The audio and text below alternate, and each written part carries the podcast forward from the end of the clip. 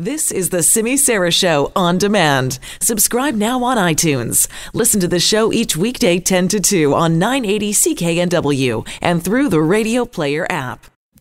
All right, let's get you an update on the whole transit strike situation. Hopes are high, very high, that you won't have to deal with a full shutdown tomorrow of the bus and SeaBus system or on Thursday or on Friday, because we now know that the two sides are headed back to the bargaining table this afternoon.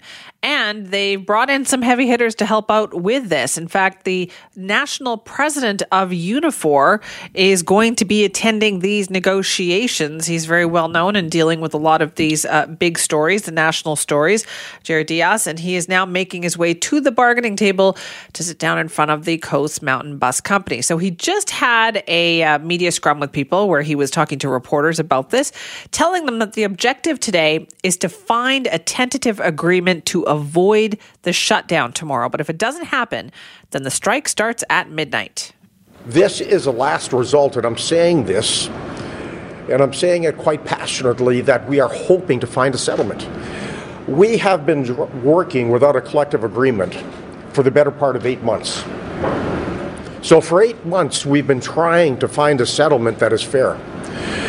For the last three and a half weeks, we have been on a work to rule campaign where our, where our drivers have been wearing, you know, blue jeans t shirts. We've had overtime banned. We have done everything to try to get attention of those that make the decisions. But when you're in bargaining with, with bus drivers, it's quite difficult because you've got the federal government puts the money in for infrastructure, you've got the provincial governments, you've got the municipal governments, you've got the board of directors, you've got all these players with skin in the game, but yet nobody likes to take ownership of the issue.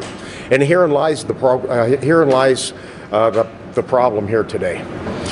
So, one of the key issues, and there are several issues as it relates to working conditions and, of course, salaries.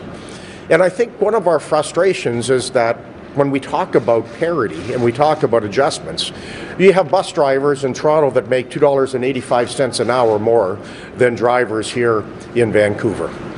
And so that is a huge problem. We're trying to figure a way that we can start to make some incremental changes and gains.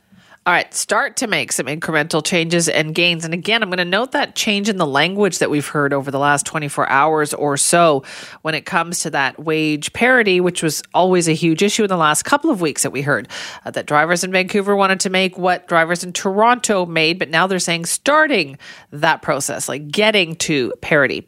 So that is the Unifor National President, Jerry Dias. He says a big part of the concern in this dispute is, of course, and we've heard this as well, working conditions. And on that, he believes the two sides are still far apart. So there are a lot of issues that the bargaining committees have been working towards. We've been trying to figure out how people can drive buses for eight hours a day with little or no breaks. With, you know, in some circumstances, using porta potties. In some circumstances, when we're stopped at terminus, even though the times that are used to check the bus to see if people have left any items on the bus, somehow it's credited towards our break times, which makes no sense. I mean, nobody, nobody in any other profession goes to work for eight hours and doesn't get a bona fide period of time of which they can have their lunch. Workers, regardless of your industry, when you want to go to the bathroom, you go to the bathroom. I mean, they're basics. So these are some of the issues. If you can imagine, we're plowing through when we are making some headway, but we're far from there. So, issues that people take for granted, your standard of living and your working conditions that you take for granted, they don't take them for granted. So, we need to fix these things and we need to fix them today. That is a Unifor national president who is now going to be sitting in on those talks that will be uh, underway in about an hour. I guess a couple hours are going to be heading in there and starting these negotiations.